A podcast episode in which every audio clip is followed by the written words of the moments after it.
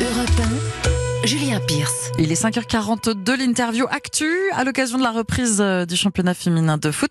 Eh bien, vous recevez ce matin Julien, l'ancienne joueuse et co-réalisatrice du documentaire Little Miss Soccer, Mélina Boetti. Bonjour Mélina Boetti. Bonjour, bonjour à tous. Merci d'être en ligne avec nous ce matin sur Europe 1. Je tenais à ce qu'on vous entende parce que euh, il y a un mois et demi euh, s'est conclue une, une, très belle Coupe du Monde féminine de foot qui, je crois, a, a enthousiasmé beaucoup de Français.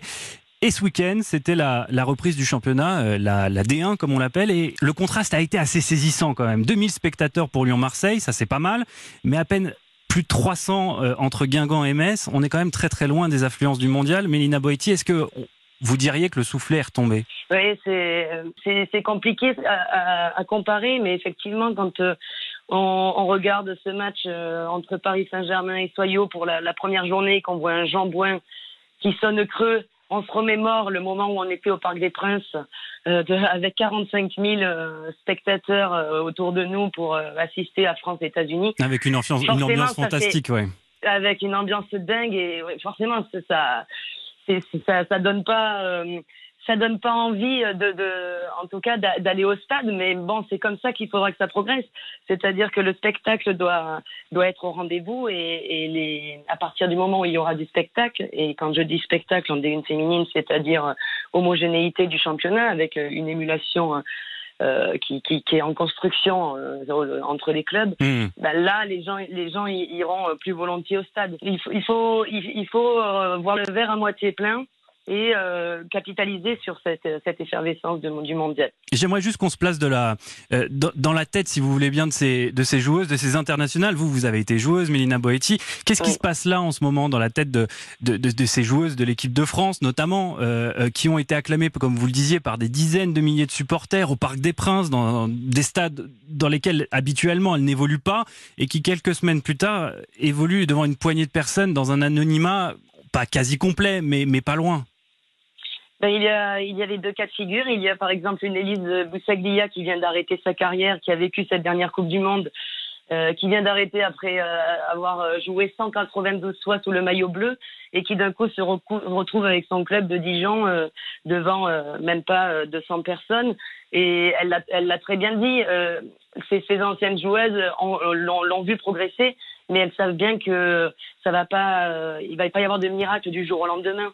Après, pour les jeunes joueuses, je pense que c'est encore différent parce que euh, elles se rendent compte que elles ont participé, euh, elles ont été au cœur de, de cette dynamique euh, populaire mmh. et euh, elles, elles savent pertinemment, je pense que, que ça qu'on va y arriver à avoir à avoir des stades comme en Allemagne, comme en Angleterre, qui, qui seront euh, bientôt bientôt pleins. pas de miracle dans les stades pour l'instant. Est-ce qu'en revanche, vous, vous avez le sentiment que cette Coupe du Monde a, a quand même permis de faire évoluer les mentalités? Les mentalités, c'est sûr. Maintenant, euh, euh, on le voit, on le voit dans, le, du point de vue de, déjà de, de l'augmentation des licenciés, ce qui veut dire mmh. que dé, désormais les parents n'ont plus peur euh, d'inscrire leur, leur fille à un, à un, sport qui était euh, genré euh, historiquement masculin. Euh, et, même les, les mamans s'inscrivent avec euh, avec leur leur fille. Donc ça veut dire que c'est devenu euh, intergénérationnel. non, ça il y a une vraie force dans les dans l'évolution des mentalités, je pense. Mélina Boetti, vous avez parlé euh, à juste titre du nombre de, de, de licenciés et ES qui euh, qui est en hausse. Euh, je crois que les, le dernier pointage c'était plus de 3500 en, enfin 3500 en plus. Euh, ça c'était pendant la Coupe du monde, donc on peut s'attendre à ce qu'il y en ait plus. On aura les les chiffres d'ici euh, un mois ou deux. Est-ce que toutes ces euh, jeunes filles, femmes ou moins jeunes d'ailleurs, seront accueillies dans de bonnes conditions à, à votre avis, avec des des vestiaires spécifiques et avec la même considération que pour les hommes?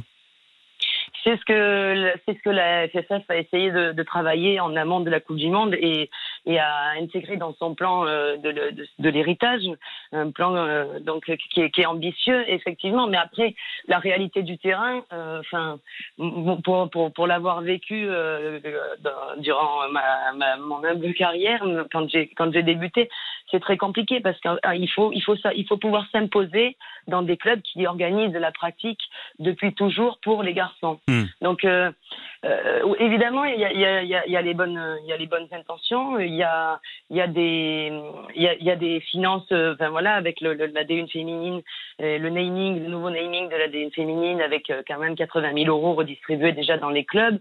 Euh, ensuite, il y a, des ouvertures d'écoles de football pour les jeunes filles. Euh, il prévoit d'en ouvrir euh, 1500, 1500 de plus. Donc oui, forcément que ces, ces jeunes filles vont être accueillies. Après, euh, c'est aussi au bon vouloir euh, des dirigeants en place dans les clubs et il n'y a pas, il, n'y a pas un gendarme euh, comme comme il y aurait un gendarme financier, il n'y a pas un gendarme à l'entrée de chaque club pour Hmm, euh, sûr. continuer à taper sur les esprits étriqués euh, et à, à permettre aussi ces ouvertures de de, de, de sections et, de d'infrastructures. Merci Mélina Boetti d'avoir été en direct avec nous ce matin. Je rappelle que vous êtes euh, ancienne joueuse et co-réalisatrice euh, du documentaire Little Miss Soccer, un tour du monde des femmes qui font du foot. Ça a été diffusé euh, en juin dernier. Y a-t-il véritablement un effet Coupe du Monde sur le foot féminin français? C'est également l'enquête de la rédaction ce matin. Rendez-vous dans le journal de 7 heures de Marion Calais.